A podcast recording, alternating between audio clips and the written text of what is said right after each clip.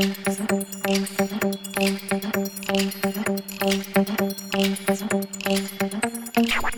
the home offices of Ash and Flo, this is Unbillable Hours, a podcast about professional services marketing. Stick around to listen to our insights, tips, and best practices to improve your firm's marketing and even your career.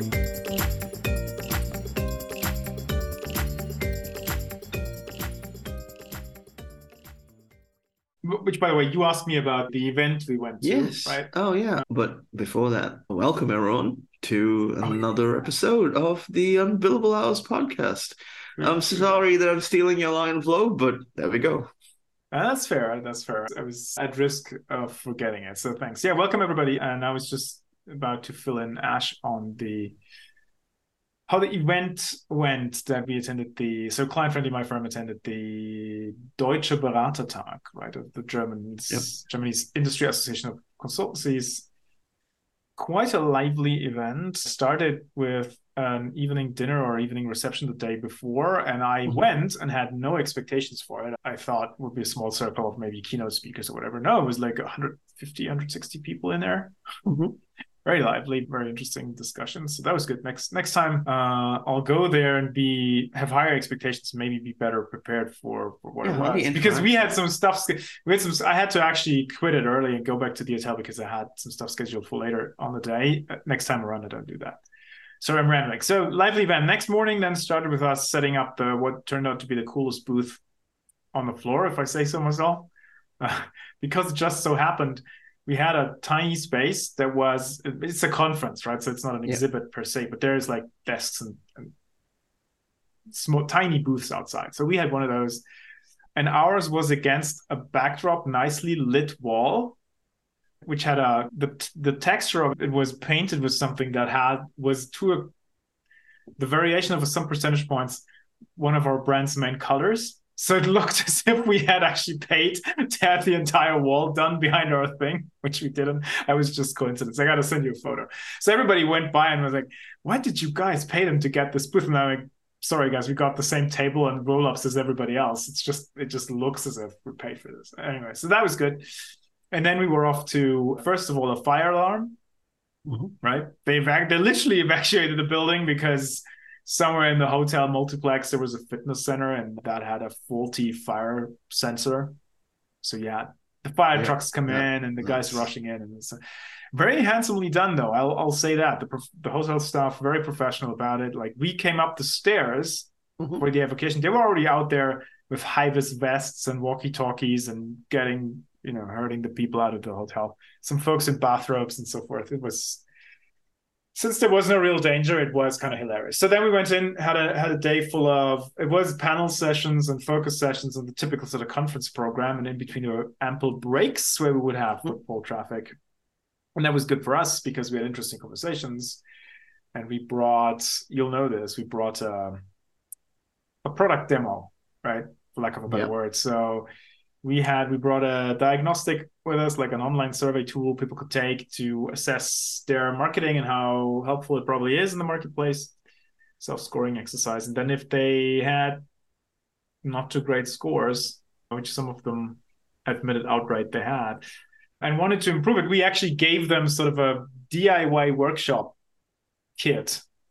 I still have them here. Listeners can't see those, but it comes in an envelope. It has a bunch of canvases, I think six or seven, uh, where the front page is the canvas with some instructions, and the back the backside is then the filled out canvas with an example. The example being it just so happens client friendly, right? So how do For people how- who can't how- see it, it looks really cool. yeah, it's very professionally made. Christian Amthor from Calmar Creative, German designer, Who's responsible sort for most of our graphics on the podcast as well? yeah, I also designed the Unbillables logo. That's correct. He did it, and it's very professionally done, professionally printed, and also so good value in terms of the haptics and the optics. And yeah, we had a couple of people take those away. We had good discussions, and I think that's enough about our exhibit. What might be interesting for the listeners was topics of the day were um, overall market situation for consulting firms in Germany. Uh, I'll summarize this under the headline: the in terms of marketing, stuff is shifting back to business development. and commercial Yeah. propositions and winning the work. That's a change from previous Hmm. years where it was everybody has more work than they can do, and it was all about hiring. So Uh, hiring, uh, on the other hand, was the the word on the floor was again. I, I, I, wanted to touch on that bit that Yeah. you were saying there because um, when I'm seeing a lot of mid and smaller firms, their teams seem very interesting. Teams across Europe have way more business development and sales type teams that do marketing. They're not exactly marketing, these are just biz dev people, but they've just defined that this is the marketing function. And lots of firms in like the industrial and public sector and stuff within uh, North America, that I do mean like Canada and the US here, they seem to have a heavy reliance and focus on internal communications, uh, especially the ones that keep buying small firms. Does their key focuses seem to be on internal communications and events. The firms in, within Asia seem to be focused a lot on the demand generation side, some in Europe too, mostly demand generation and digital marketing. And the com side, the rest of it, media relations, is fairly like the same across some either they have or they don't have. But Yeah. I've been noticing this as a thing in firms who are less than like 700 people. And it's Yeah. uh, a bit consistent. Inter- interesting, but I mean, I should caveat this by saying, right? So, so the, the story was hiring is sort of no longer a burning issue. It used to be. Uh, the pressure has come out there because the well, the tech companies have Mhm. Made a bunch of people redundant, so smaller consultancies can snatch those experts up if they're so inclined. There are, I mean, this is a you got to there are there's nuances in that as well, right? Because if you spoke to headhunters on site, they were there. They said in the cases where there is a recruiting need and they want to go after people, they have a harder time because of the the market overall seeming to soften up as we go into 2024. Also means people are more reluctant uh, or hesitant about leaving one job to go for another. So that's that was the news there in the hiring story. I will say to all of this, the caveat here is this is Germany, this is a German market where if you're reading the news, we are again labeled segment of Europe. GDP growth is sluggish or whatever. Right now, the manufacturing industries we still have over here are reducing output or Mhm. expanding capacity or whatever. So there is an anticipation of less demand in the next year. So that's where that comes from. So okay, but that was the big market story. The sort of more topical thing of the day was, of course, AI and how do we use it and Yeah. why do we use it? And especially if we're a mid-sized firm. Mid-sized firms, by the way, because you said 700 people, I think on that show floor, I would argue that 25 full-time professionals and upwards. So we're so much smaller. Uh, although that tends to be the size when you start having marketing. Pe- Mhm. A team of one, maybe, right, for a 25 to 30 people firm. that so marketers were there, were present. AI was the topic and how to use it in those smaller firms. And what I thought was interesting was that the panelists and the keynote speakers have had all these great ideas and the use cases and why you should do it and so forth, but they could not really answer the key questions the smaller firms brought. And those were two. One being, okay, how can I use this in compliant ways, ensuring I actually own the result, protect my client's data, right? All the you and I have touched upon this stuff, right? The, Yeah. the legal and uh, privacy and data protection ramifications of using these AI models unclear, right? Mhm. And the second thing, and and then this leads into the, I'll close it there. But the second question was, if I am on a time and materials bill by the hour type of business model, which many of the firms present there Mhm. still were, at least to some extent, how do I handle this influx of AI? Do I keep the Mhm. productivity gains for myself, essentially charging the client for an hour, although the AI does it in two minutes? That doesn't seem right or do I charge the two minutes and lose the revenue, right? What's the right balance there? And there were also not too many specific answers, although that was not focus of the program, but that those were the discussions in the break. And I think the obvious answer is, well, you got to change the business model to some extent. You got to do these things you and I talk about, right? Package services or productize them even so that you can get out of the time and materials by the hour model, even though time will still underpin the pricing there. But uh, so it's business model transformation for the consulting firms. And uh, funnily enough, the, the BDU, the, the organizer, had a quick poll. People could drop table tennis mm-hmm. balls into plastic tubes.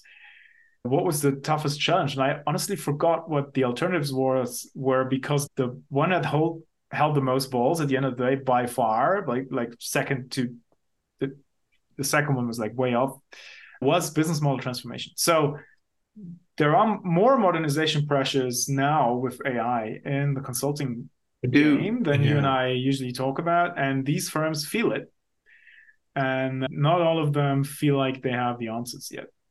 So it's very interesting because in the last two weeks, also we had most of the AI conferences and stuff, and I get invited to yeah. some of these things. One thing that's really interesting now is the fact that OpenAI has essentially just said that there's GPT for all. So essentially, you can create your own little generative program. uh, you can basically create uh, that one that suits your needs. And the key thing here is it takes natural language input and doesn't require programming. Yeah, it's, which it's, is it's advancing rapidly, but yeah, I mean the thing is, people still need to remember that it's more of an efficiency simulator and efficiency program by taking in vast amounts of input to do all that. Programming, some I, I see lots of comments talking about the end of programming, end of need of programmers, and all that kind of stuff. But you're a linguist, you studied linguistics, and I studied like yeah. you know computer science, and I can tell you that the end game for programming was to make it natural language. That was always the end game. Yeah. It was not to just for you to learn like things starting from like ASM to Fortran to Pascal to yeah, and it's all my it's all my it's all my now very rich and overpaid co-eds former co-eds did was go from linguistics right into these structural grammar programming languages or LLM. I mean the yeah. ling the linguistic or the structural science and, and models behind these large language models are decades old. Like I learned a bunch yeah. of that stuff in university. Uh, uh, yes. I'm not saying I have any clue about it, but we had that on curriculum because that was always there or has been for a long time.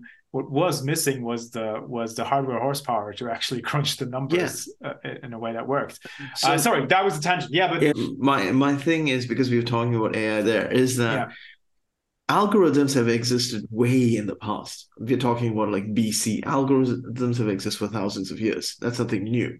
It's been there in mathematics. Programming languages were just hard to do in terms of natural languages because we didn't have the know-how to like convert machine language into something that is a language that's spoken, especially given the fact that human languages evolve every decade. Yeah. And yeah. so now that but we're I mean, having if yeah, I think your, your point was that the stuff gets more powerful, it gets more easy to use and so forth. Yes. Right? So now um, we're having efficiency models, efficiency simulators and stuff. New languages and adaptive languages can come in that you can program in natural language. That would be the case. That's not something, that's always something that you should have planned for. That's not something new. The thing is, new business model development here. If you're coming up, if there's going to be open GPTs that you can basically program for your needs, that is forming a basis of what your model is. You just need to focus on the area of work that you need to do. Like it's always specialization with a general folk generalist focus. That's how you need to do most of your business models. So you need to even if you're selling supply chain transformation, you need to know about digital transformation. So now if you're focusing on like GPTs, maybe you can create one that helps you like create all the optimization, integration, all the kinds of codes within yeah. your space. But at the same time, remember that there is a wider like transformation stuff going on, and transformation stuff will keep happening. It's just the mode of transformation will change. Like right now, the most things is, I mean, if you really look at it, all the transformation that we're seeing the last 20, 30 years is essentially people moving from large filing cabinet rooms where people still held manual ledgers to systems like Salesforce and you know SAP and stuff like that where everything is digital and it's connected. There are efficiencies, there are things, but that's one transformation. Once we move from this, we'll jump into yet another. transformation is consistent. The key thing is how do we manage transformation? How do we manage change? How do we solve for the problems that come in? Business model transformation will always be a part of it. But if you think that what you're doing right now is enough, you should not be in the business of transformation because as things change, you change. And as you change, things change. It's always but, that way. But but here's the thing. I mean, th- this these are all very valid points. The and I think the the participants on the event saw those. By the way, it was interesting to see the case studies. These guys, the the, the large firms um, yeah. deploying those. So IBM was there. Google's I think head of consultancy partnerships for Europe was there. So was interesting to see how they use them. For example, I was surprised by how many of the use cases were not about generative AI actually generating stuff but large language models being deployed to do information retrieval. For example, you would feed a model huge amounts of contracts, right? Like lawyer stuff, because the let's say there's a mergers and acquisitions type thing, and you need to two banks are merging, and you need to figure out are there any conflicts of interest buried in their many client obligations. You just feed them all the paperwork and have the AI highlight the stuff that needs checking, which mm-hmm I'm presuming, I don't know how these processes usually run, not too long ago in the past would have been a junior bill by the hour type job. So people just going through reams of paperwork, finding the paragraphs or whatever where it's an issue. Now you can do that very quickly now. And this is where all the questions came from. Like, yeah, but that, you know, if reviewing mountains of paperwork makes up 20%, 25% of your revenue, what do you do with that? So, and but the problems that then persisted, and because you mentioned ChatGPT, is that damn machines tend to hallucinate sometimes, or make up stuff that's not true, or identifies yep. false positives and so forth. So, how do you handle that?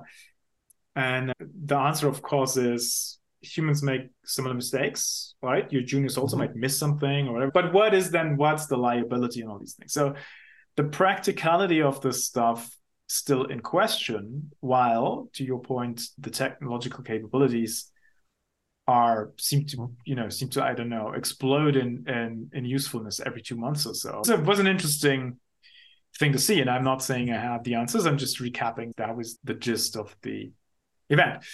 In closing, because we have a small topical thing as well, which we'll give to people and, maybe we can maybe do that in 10 minutes. But what was also interesting to see was that there was this was a two an event of two generations. So I saw it. So you had elderly, senior owners, principals, directors of consultancies, right? Who've been in this game for a while. Mm-hmm. And now trying to steer their practice or their entire firm into the appropriate directions. But they brought with them or, or came accompanied by younger folk, I'm putting air quotes here because I don't know, people in their mid 30s, 40s, whatever, mm-hmm. uh, preparing to or currently stepping into the leadership, tomorrow's leadership role. So it was interesting to see how that played out in terms of um, the stance they take towards AI, the strategies they have in mind, and then also the conversations we had, right? Like, what's the right way to develop business for the firm to to go to market? You know, how much is marketing led versus sales led, and so forth in the future. Varying opinions there, but I think that's again the the conclusion of the higher level theme is there's pressure in the firms because of generation changes, outside of the firms because of AI and whatnot, market forces, mm-hmm. to, if not completely overhaul, I don't think that's what we're saying, but to really yeah. rethink and re-engineer the consulting business model. I'm very interested in, in seeing in how that that will play out. So I don't know. That was a very that was a very high level sort of let's talk about the business of consulting discussion.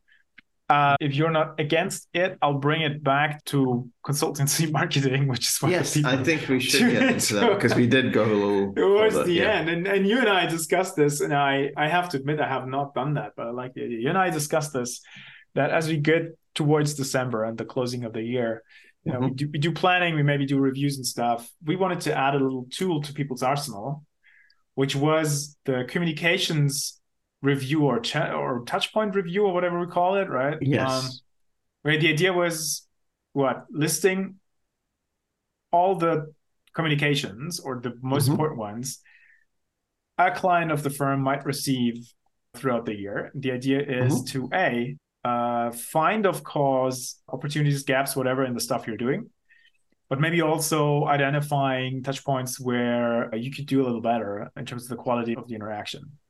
Is that a fair? I think that's a fair thing to say. Yeah.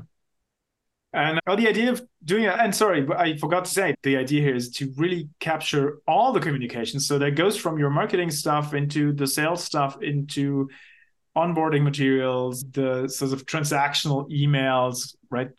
Opt-in confirmations, yeah. that type of stuff. But then also just basic client experience stuff, right? How many emails did they get from your finance department and what's in them and so forth. So the more of those you can capture, the better. And the idea of this framework then is to see once you've built your list, whether you can get a handle of the frequency, right? Like how mm-hmm. often would I receive an email from the finance department versus a marketing newsletter, whatever. Um, mm-hmm. The typical reasons, which that one to me is interesting if you think about the marketing newsletters, right? Why do we yes. keep sending them to you? is there a good reason, or are you stuck in some nurturing comparing where you shouldn't even be in? The average quality, I'm guessing this is where you have to have a scoring exercise in the marketing team or whatever. Yes. Um, and the outcomes, again, a bit of a broader, softer focus here. You can just capture that, but again, this the, the idea here is not to arrive at some very hard, very specific scientific numbers. The idea is to look across the entire client experience and see are we sending stuff we shouldn't be sending or that don't need to be sending, which way this is mm-hmm. where you could recoup some money or some time for next year's marketing plan. Uh, are we sending stuff that makes sense but is not up to spec? And is there mm-hmm. maybe gaps or opportunities in the mix? Yeah, I think what you're saying is essentially do an audit. Yeah, do an audit. Sounds sounds easy, right? Mm-hmm. It's probably easier for larger firms where you have decent tracking on stuff like emails going out or whatnot, right? Yes. Sending yeah. them from one system. But I think in, in a smaller firm, you can probably ballpark it. Again, the value of the exercise is not in getting it 100% correct, but in mm-hmm. actually sitting down, going through the list and having it think about mm-hmm. it. And if you're not sure about something, looking at the pieces. And I think there are some areas of, or there are some opportunities for improvement. I do see a lot. Uh, mm-hmm. And I just pick point, pick pinpoint, pick whatever, one of them. I know for a fact because I don't know, eight years or so ago, I did actual some research on that, interviewing people, I guess 60 or so senior managers up to executive level in, in client companies, so clients of consultancies, asking them about what they knew about a specific firm. And the outcome of that survey was that a significant share of these people had the information about what they think the firm does and the brand stands for from recruiting events and messaging. Right. The idea being you are a graduate student in an MBA program, you go to the career days of insert consultancy brand here, you listen to their spiel a little bit, and then you decide it's not for you and you move on and you become a, an executive at, I don't know, some pharma company. 10 years later, I come in, give you the survey questions, and you say, oh, yeah, that consultancy, aren't they about? And then you insert something which is not true anymore. But that's the last you heard from them yeah. because of their recruiting materials. Now, here's the takeaway for listeners if you think of communications or or messaging or touch points as shopping windows, once your firm has a certain size, the largest and most spectacular window you'll likely have is the recruiting one. That's where yeah. most of the messages go. That's where most of, if not all of the quote unquote advertising you do go out, right? Many firms I hmm. work with don't do any advertising at all, but they have job ads. And so I think there's often huge opportunity in reviewing what does it say in those about our firm, and does this have the messages we are trying yeah, to convey, I mean, or it's uh, just someone copying the same template since 19. It's important because I do know uh, for a fact that lots of firms have been posting job ads for jobs that don't even exist within the company just to show that they're growing. It's a weird little psych thing that they're doing, but I've seen this. Yeah. And I know this for a fact because I've also spoken to recruiters from those firms that there are jobs that they spoof and put out just because they need to show that their firm is organically growing. And that's the reason why they need to hire. While they do have genuine ones, there's also spoofed ones. Just well, also there's strategies, right? Like hiring. Yeah, so you need to make sure that the thing that you're putting out there as a marketing thing is um, you know, a valid your copy there actually makes sense and it's not just some cut and paste thing. Yeah. yeah. And I'm not trying to convince people to spam folks. Yes. Um, but this would be my second recommendation. If yeah. clients hear from you every month through mm-hmm. your finance department because they get an invoice by mail, maybe look at the footer of that invoice mailing. It could be a place to put a link for your podcast, for example. Just yeah. Saying. Just saying. Um, obviously, that doesn't make sense in all the cases because your electronic mm-hmm. invoice going to some huge shared service center is not something the your intended audience will see, but depending on how the client relationships work, right? These might be ideas. that's the idea of the review, and we can leave everybody here because we've been going on forever. Do a review, be smart about the touch points you have with clients. I'm not talking about yes. prospective clients here, and see if there's anything you can either save or kill, right? Um, mm-hmm. Improve or start doing if you don't have it as of today. That's all I have. Yeah, that makes sense. That is a good that, point for us to say. Do we need a recap? Do we need to recap? No, that's it. Can, there we go. Audit your touch points, people. That was it. Build it. It's like a spreadsheet with the columns. Okay, I could recap that to be fair, right? Let me mm-hmm. look at my notes again. So we said list the type, right? Like letters, invoices, brochures, mailings, telephone reception, website, yeah. email, all that stuff. Account meetings. Oh, the example I have here also lists the meetings. That's interesting. I haven't spoken about that. Then the columns you want to do is frequency, typical reasons, average quality, and the outcomes. And you can have a group discussion about that and see if yes. you find something interesting. I liked that small and practical. And quick tips. I'll say let's conclude it here. Yeah. And did I stop the recording? Yes. And have a great weekend when you get to it. Yeah. Likewise. Thanks for listening and speak soon. Bye bye. Thanks for listening to Unbillable Hours. If you want more, tune in next week. You know where to find us.